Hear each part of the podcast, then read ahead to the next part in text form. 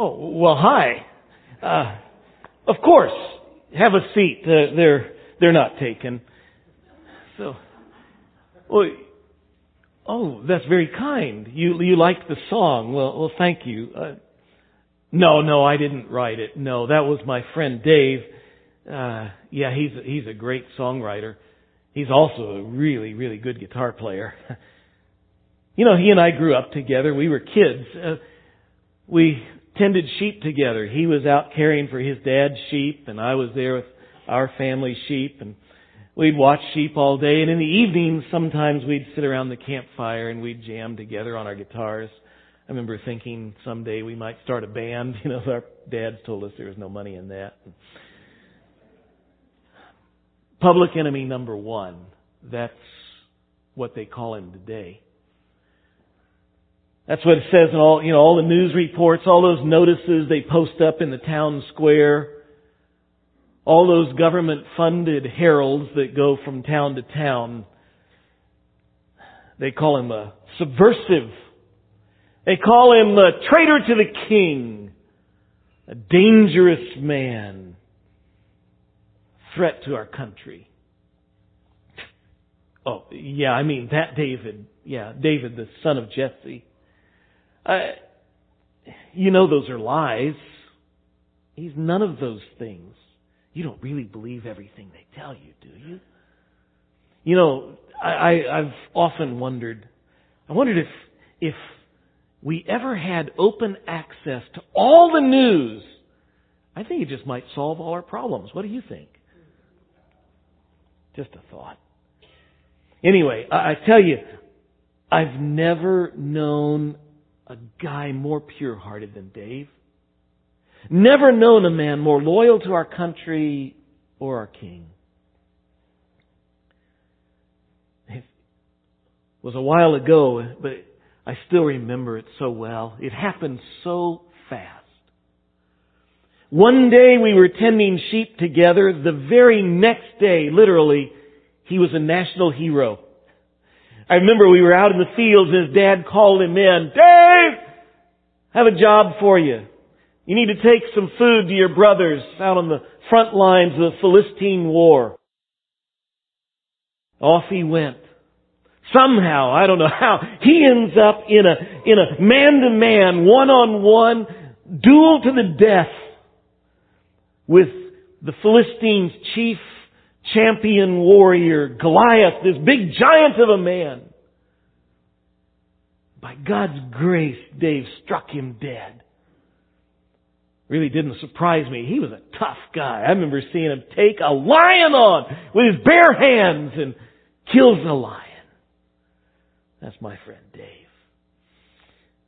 You know, I didn't see Dave again for many years. He was given a military command. He became the most successful general in all of our armies. He became best friends with the king's son, Jonathan. He married the king's daughter. He really was one of the most famous people. I think he was the most famous person in our country. Matter of fact, there were people writing songs about him, singing his praises of all of his victories. I wrote a few too. No, you never heard of them. Sorry. I, but all of those great things for Dave became a problem for him too.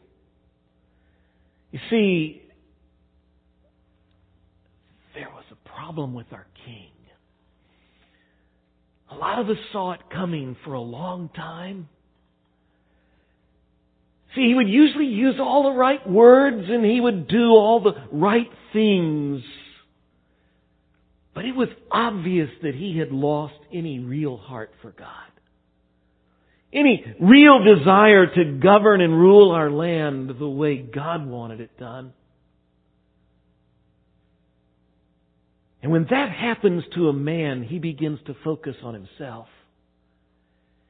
And he becomes easy prey for Satan to come and to tempt him and to manipulate him. I think it's a special problem for people who are rich, people who are powerful, because they can begin to feel entitled. You know, they deserve things. They become a slave to their own desires. They, they get so focused on getting what they want and keeping what they have. Sometimes they'll do foolish things, irrational things. And I think they tried to keep it quiet, but it became well known through the land. Saul was irrational. King Saul knew that God had rejected him from being king because he had rejected God. And I think that like those of us who were watching from the outside, Saul could also see from the inside that God was with David and not with him. And I think it made him all the more angry and jealous of David. It was clear to all of us as God's people, all of us who love the Lord, that if we're supposed to be God's people, that our king ought to have God with him. Our king ought to be a man who God was with. Our king ought to be David, not Saul. And I think that became clear to Saul as well. But when you're a prideful man, you don't just walk away from power. And so there was a crisis brewing in the palace. By the way, I, I've been thinking a lot lately, and I just think that if we had a system of government where just every so often we would take a vote or do something and, and choose our own leaders, I think that would solve all our problems. What do you think? Well, just a thought. Anyway, well, one day Dave was playing his guitar for the king, which he often did, it would soothe the king. He pleased him. In the middle of that, Saul erupts in this fit of fury and rage, and he hurled a spear at David, intending to kill him, pinning him against the wall. Somehow he ducked, and Saul missed, and David escaped. That very night, David went home, Saul sent soldiers that surrounded his house and were going to take him captive, kill him that next morning. But his wife, you remember that was Saul's daughter, helped him escape. David escaped. He ran away to Ramah, the city where the prophet Samuel lives, and and uh, a number of the other prophets were there. There in Ramah, Saul heard he was there. He sent soldiers to go get him. Three times he sent soldiers and every time they failed. Finally Saul himself went with a band of soldiers and for the fourth time, every single time God miraculously, unmistakably, obviously, miraculously intervened to prevent them from getting to David. And you'd think Saul would at that point would just give up. But he didn't. See, there's something about sin that I think just drives you to insanity. How can somebody rebel against God and see the unmistakable, powerful hand of God and still shake their fist at God and want to fight Him again? But that's what sin does. And it's done it to our King. David's good friend Jonathan, the king's son, then went to his dad and, said, what are you doing? He tried to tell him that David is the most loyal man you've ever had work for you. He's a good man. He doesn't deserve your hatred and he doesn't deserve to die. You know what Saul did then? He took a spear and tried to kill Jonathan, his own son. Sin drives you insane became crystal clear at that moment that David would never be safe as long as Saul was king. He'd have to live life on the run, and so he ran. He was alone, he was hungry and tired when he reached the city of Nob, that little town that is the conclave of priests where the high priest Ahimelech lived and a lot of other priests. He didn't want to bring and, and involve these priests in the middle of this situation between Saul and him, and so he didn't tell him that Saul was seeking to kill him. Instead, he just asked for some bread. Is there any, do you have any bread? Ahimelech, the high priest, gave him the only bread they had. It was the bread they had just removed from the tabernacle, the bread that they put out before God, and they had just replaced it with hot bread, and, and he said, here, this is all we have, and he gave them some loaves of bread. David then said, by the way, do you, do you happen to have any weapons here? He said, well, there's only one weapon in this town. It's a sword. It's a sword that you took from Goliath. They'd kept it there as a, as a trophy, a symbol of God's great protection, deliverance. They had it wrapped up. He said, here, it's your sword. So David took those things and he left. He had other adventures that happened after that, and eventually he ended up down in the wilderness to the south in the, uh, near the cave of Adullam. It was there that some word got out to, to his family that he was staying there and, and, uh, his mom and dad, his brothers, and some of his close friends. I, I was part of that group. We, we went to go and stay with him. We camped out with him. It wasn't very long. People started coming from everywhere. Out of the woodwork. People who were disenfranchised from the system. People who were, who were poor. People who were oppressed. People who were in trouble people who just were, were, were frustrated with the way things were going. Some people who were hoping that some political outsider would come into the system and bring some change. Soon there was a whole bunch of us. Matter of fact, David had a small army, 400 men who would fight with him and for him. It was then, they were exciting days. Uh, we eventually moved and ended up staying in the forest of Hereth. Sometimes as we camped out in the forest, I used to call us Dave and his band of merry men. Because we were merry, we really were happy guys. Despite being on the run, despite hiding, it, it was a group that was full of joy. Because David was a godly man. And his, his faith, his trust in God was infectious. We just knew God was doing big things, exciting things. And we had a front row seat to whatever God was going to do. They were exciting days. It was while we were there in the forest of Hereth, though, that we got some bad news. It was one night we were there and we were sitting around the fire and singing some praises to God and a stranger stumbled into camp. He was obviously exhausted and he was ragged, he was hungry, and he was obviously in shock. He was frightened. It took us a long time just to get him to talk. It turns out his name was Abiathar. He was the son of Ahimelech, the high priest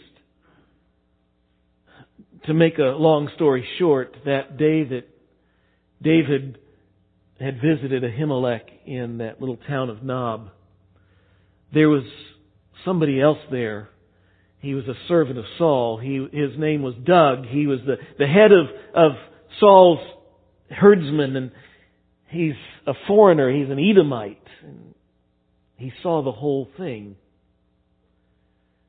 Sometime later, Saul was getting frustrated. He'd been wanting to capture David. He couldn't, couldn't get anybody to, to help him. He put a price on David's head. He published all these lies about David all through the nation, but people weren't ratting him out.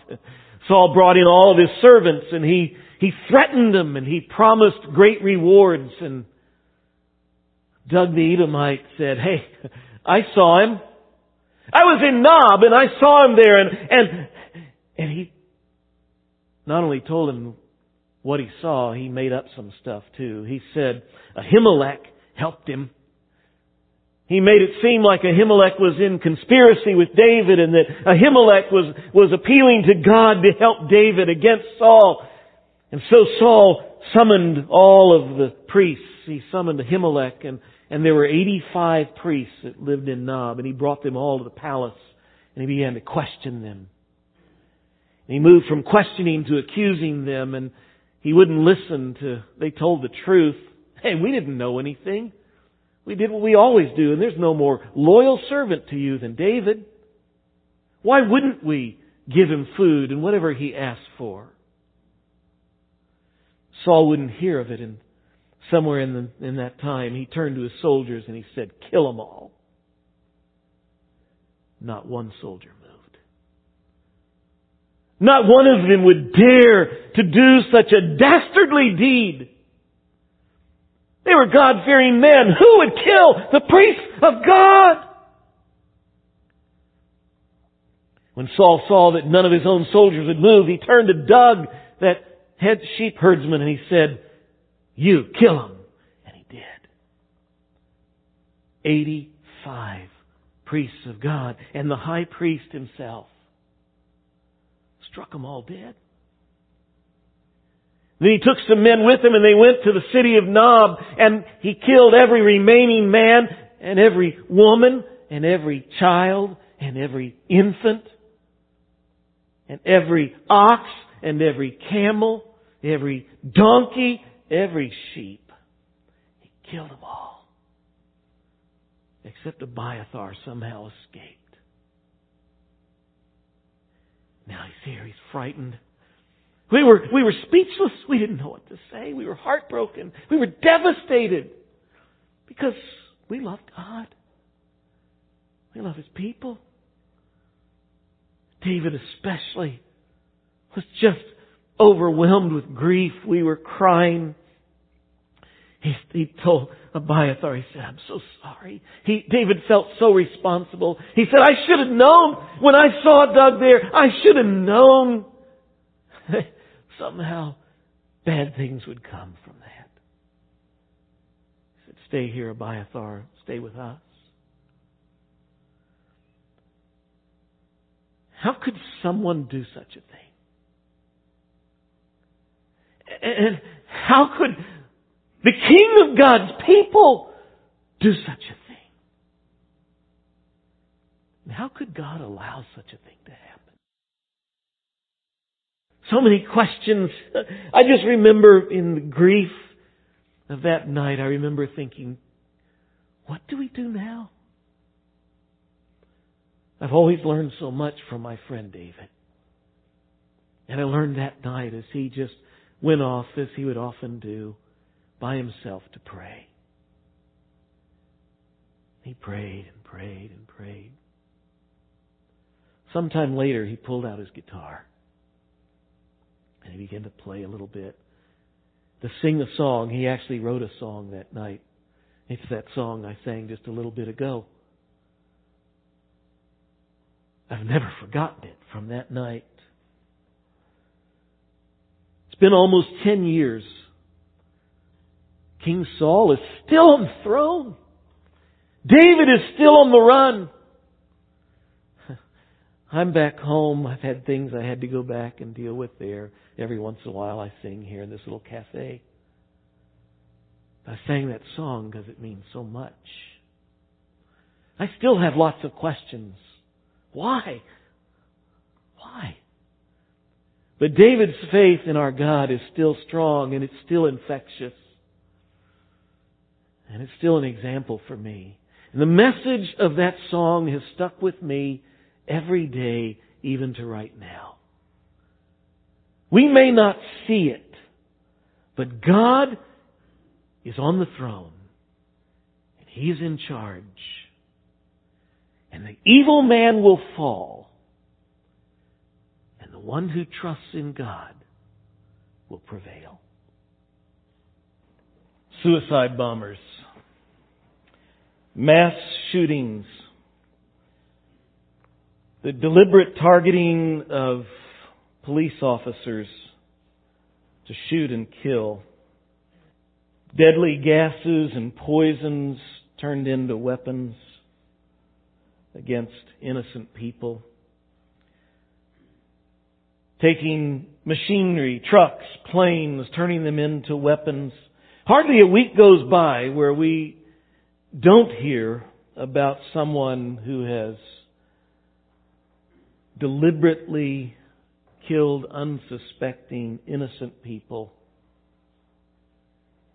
Some in the name of religion, some out of racial animosity, some out of retaliation for some perceived offense, and some simply for a moment of or two of fame.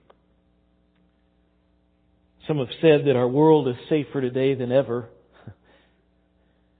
I don't ever recall hearing of things like this when I was young. Senseless killing, slaughtering of innocent people. It all testifies and demonstrates that there are evil people in this world. The reality is that sooner or later, most of us will bump into such a person.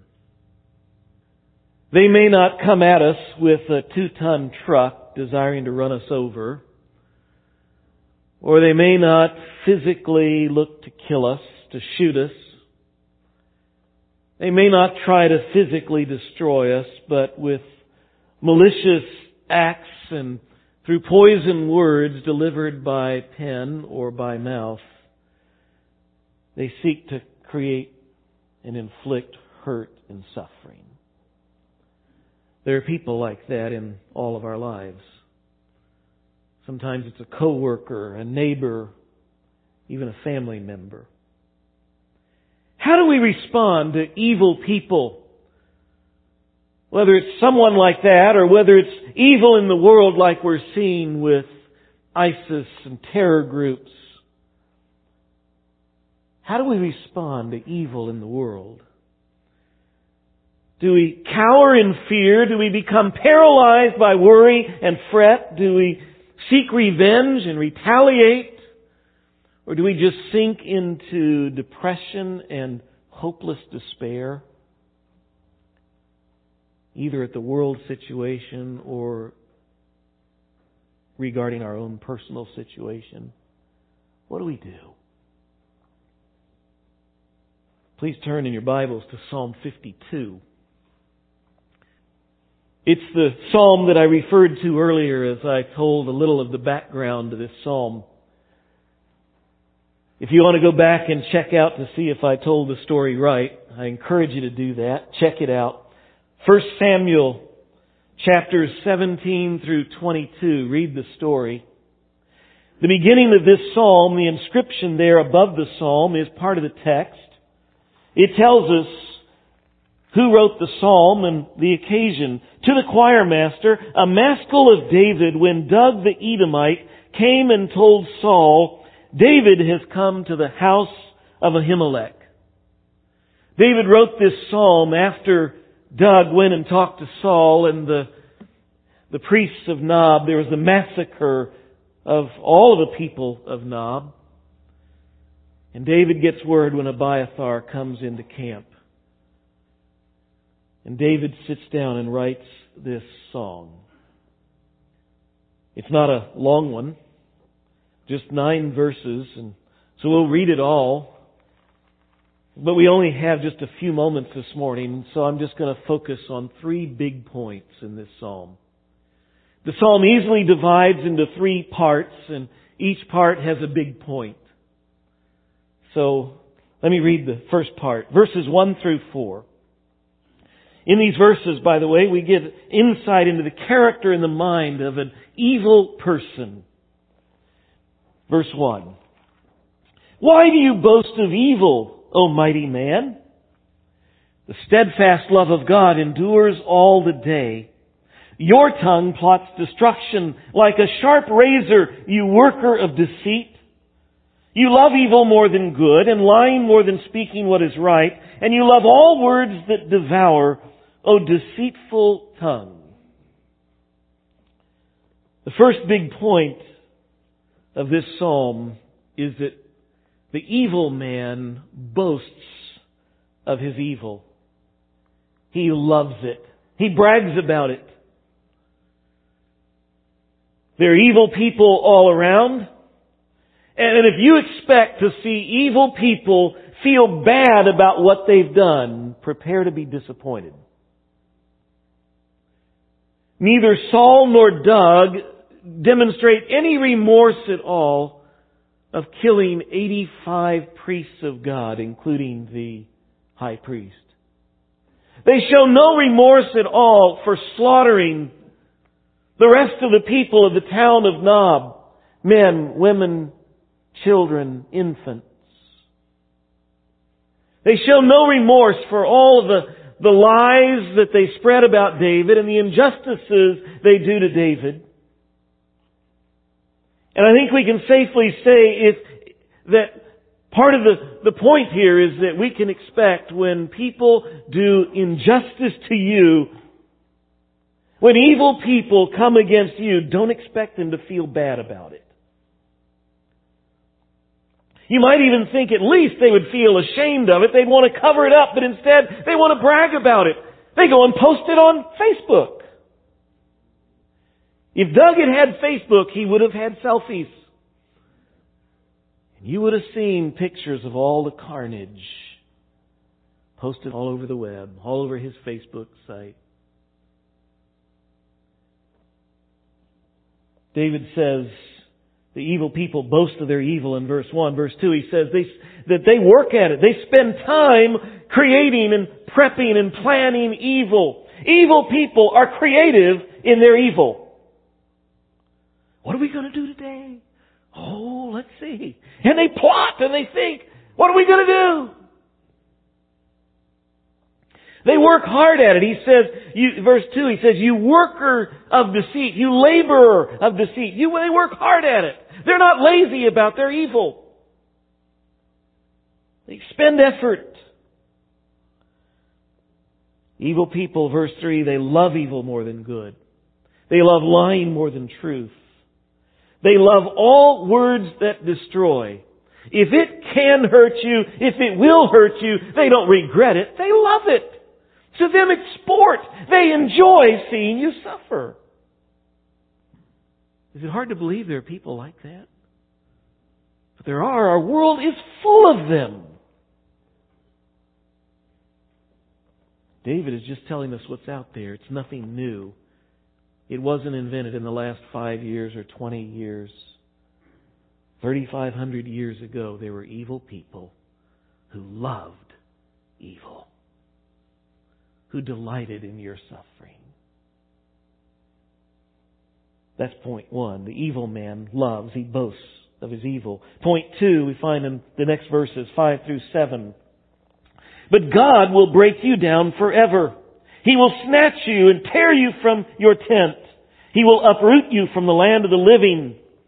The righteous will see and fear and shall laugh at him saying, See the man who would not make God his refuge, but trusted in the abundance of his riches and sought refuge in his own destruction. The second big point is that the evil man will be destroyed. Destruction is coming for the evil man, and it uses some very strong words here to describe it. God, and it says God himself does it, God will break you down, evil man. Evil man, God is going to snatch you. He's going to tear you. Again, very strong verbs, very visual verbs. Snatch and tear you from your tent. Indicating it's going to be sudden, it's going to be unexpected when the evil man feels very secure. You know, you've heard evil people, wicked people say things like, Come on, God! Strike me dead! Send a lightning bolt! Come on, I dare you! See, there is no God. Have you heard people like that? God is patient. The lightning bolt is coming. It just didn't come now. God will uproot them from the land of the living. He's going to take their life. This, this evil man trusted in the abundance of his riches and he sought refuge, it says, the end of verse 7, in his own destruction. In other words, the very thing he lived for, the very thing he put his hope in, his evil, the very thing he enjoyed, inflicting his evil on others will come back upon him. It's a little harkening back to the story you remembered in the book of Esther, like Haman who is executed on his own gallows, the gallows he built to execute Mordecai. And that's the picture here. Exactly what they have been inflicting on others will come back to them because God is a just God. This section serves as a warning to the evil person. Judgment is coming. There's another part of this same section. The evil man will be destroyed, but the righteous is going to see this. The righteous person, it says, verse 6, shall see this, and he has two reactions. The first reaction of the righteous person when he sees the judgment of the evil is the righteous person, it says, will see and fear. See, righteous people always, the Bible tells us, have a fear of God. We understand that God is a holy God and a just God. And there is an awe and a reverence that fills the heart of the righteous person. And when they see the justice of God that comes on the evil person, there is a fear Rightly so. The scripture says the fear of the Lord is the beginning of wisdom. And therefore, as those who fear God, Paul writes to the Corinthians, we who know what it is to fear God take seriously the reality that people need to hear the, mer- the message of God's mercy and grace. And so it moves us to be ambassadors for Christ. So the righteous has two reactions. The first is fear. The second it says, the righteous shall see and fear and shall laugh at him. He said, did I read that right? When they see the, the evil man being just, just snatched from his tent and crushed by the hand of God, the righteous person laughs. oh, did you see that? Is that really what it says?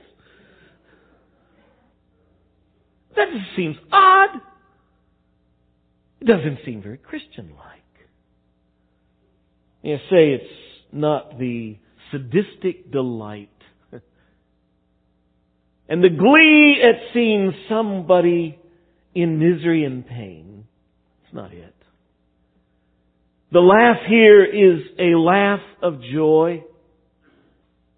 Two reasons. It's it's a laugh of joy because the righteous person is vindicated. The righteous person is shown to be what they really are, a righteous person, and the evil person is shown to be exactly what they are, an evil person who deserved judgment and got what they deserved, and there is vindication, and re- the righteous person rejoices and laughs. Yes, the good one out, and the evil was punished, and we rejoice. We love movies that way. We love our stories that way when the evil is punished and the good triumphs because that's what we long for is justice. God is a God of justice. And we laugh when justice finally prevails. We also laugh because, and it's joy because God is exalted. And this evil man who mocked God, who thumbed his nose at God and who trusted in himself is shown to be a failure, a loser, and God is exalted as the holy sovereign of the universe. That's what it means when it says they laugh. And so this section not only is a warning to the evil person, it is a message, and, a, and a, this little section is a, is a comfort and a joy to the righteous person. There is a day of justice coming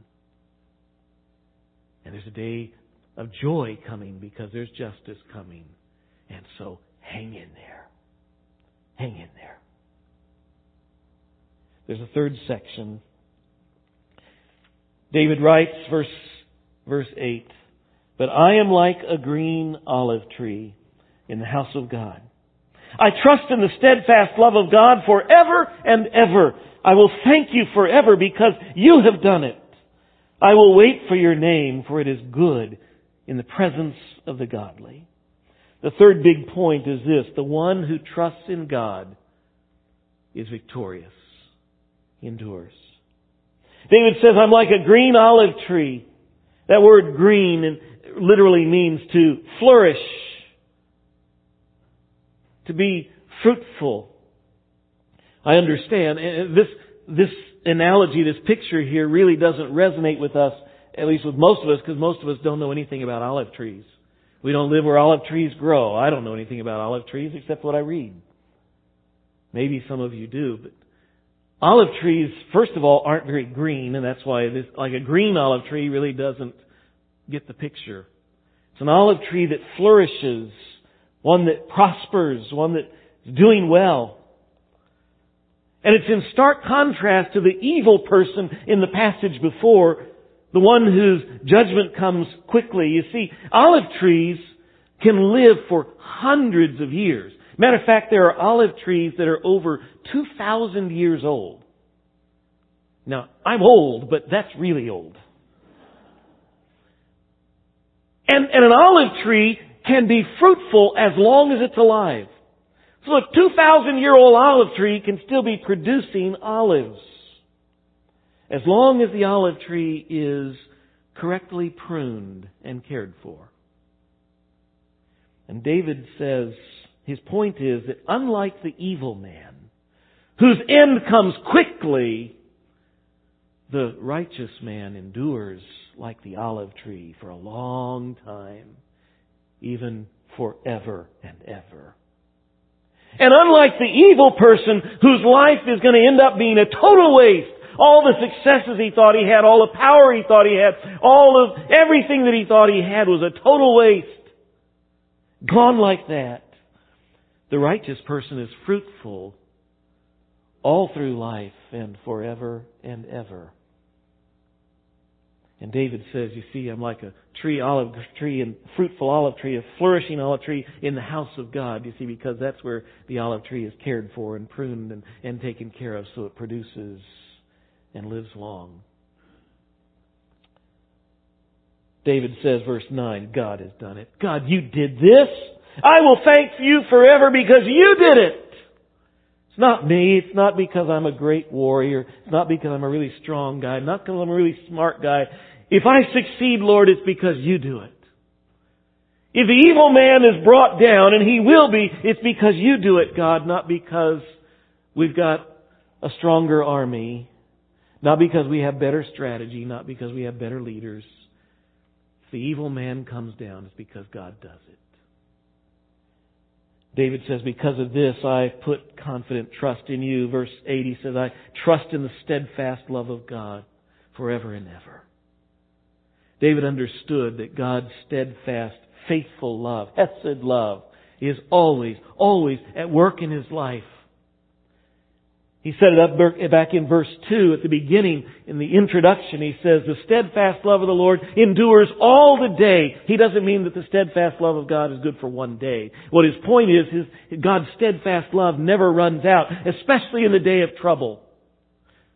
The evil man can't conquer God's steadfast love. The evil man can't overcome it. The evil man can't thwart it. He can't get around it. He can't get over it. He can't get under it. God's steadfast love holds us no matter in, in the evil day. Like Paul wrote, what can separate us from the love of Christ? Absolutely nothing. And so David says, I'm resting in the steadfast love of God. No matter the evil guy who has come against me, I'm safe. I'm secure and I'm going to put my trust in Him. I will wait for your name. He says, God, your name is good. You sign your name to it. Every promise you have ever made, you will deliver on. Nobody can stop you. And so I'm going to rest in you. Isn't that good to know? God will do what He says. So how do we handle living in an evil world, we recognize there are evil people, really evil folks. The evil man will be destroyed, but the one who trusts in God will endure and will be victorious. One final note, because we still wonder why does God allow evil people to oppress righteous people? Why did God allow Saul to come against David? Why did he allow that massacre at Nob? Why does God allow our brothers and sisters today, all over the world, millions of them to be oppressed, to be persecuted, simply because they love Jesus? Well, he doesn't give us the answer here. The answer isn't here. He just says we need to trust God's steadfast love. But we read earlier, if you recall, we read from James chapter 1. Remember what it said? So count it all joy, brothers, when you encounter various trials or trials of many kinds. Why? Remember, it's because God is at work in them. He's going to, He's producing through the trials, He's growing in us patience. He's growing in us godly character and virtue. He's making us more like Jesus Christ. You see, I think that's part of the imagery David is intending here in this psalm. Where in the midst of the evil man and the oppression by the evil man, David says, I am like a flourishing olive tree. An interesting thing I read about olive trees, you see, is that they don't grow well in good soil. Olive trees thrive in rotten soil. Rocky, harsh soil. You put an olive tree in good soil, you know what happens to it? It becomes prone to disease. You put an olive tree in good soil, you know what we'd want to plant all of our other crops in, and, and it doesn't produce. You put an olive tree in rocky, dry ground, and it thrives. And I think that's the imagery. None of us likes trials and difficulties. But like fruitful olive trees, it is the rocky soil of trials it's, it's when we're in that rocky soil that we become most fruitful and that we flourish best as His people. It's when we're in the, in the trials that what comes out of the trial is something like Psalm 53 or the song that Stephanie sang so beautifully. When peace like a river attends my way, or when sorrows like sea billows roll. That song was written in a devastating time of loss by Horatio Spafford. And out of that, he comes out and says, Whatever my lot, you've taught me to say, it is well. It is well with my soul. And the roots grow deep, and the fruit grows strong when we trust the steadfast love of God. Father, we need to hear that. Because we live in a world where sometimes it looks like the world is falling apart and evil people are winning the day. It shouldn't surprise us because your word says in the latter days people are going to move from bad to worse. Sometimes, Father, it's not the world situation, it's our personal situation. Evil, an evil person or evil people are tormenting us. At times we're tempted to sink into despair or into revenge. You've called for us to trust your steadfast love.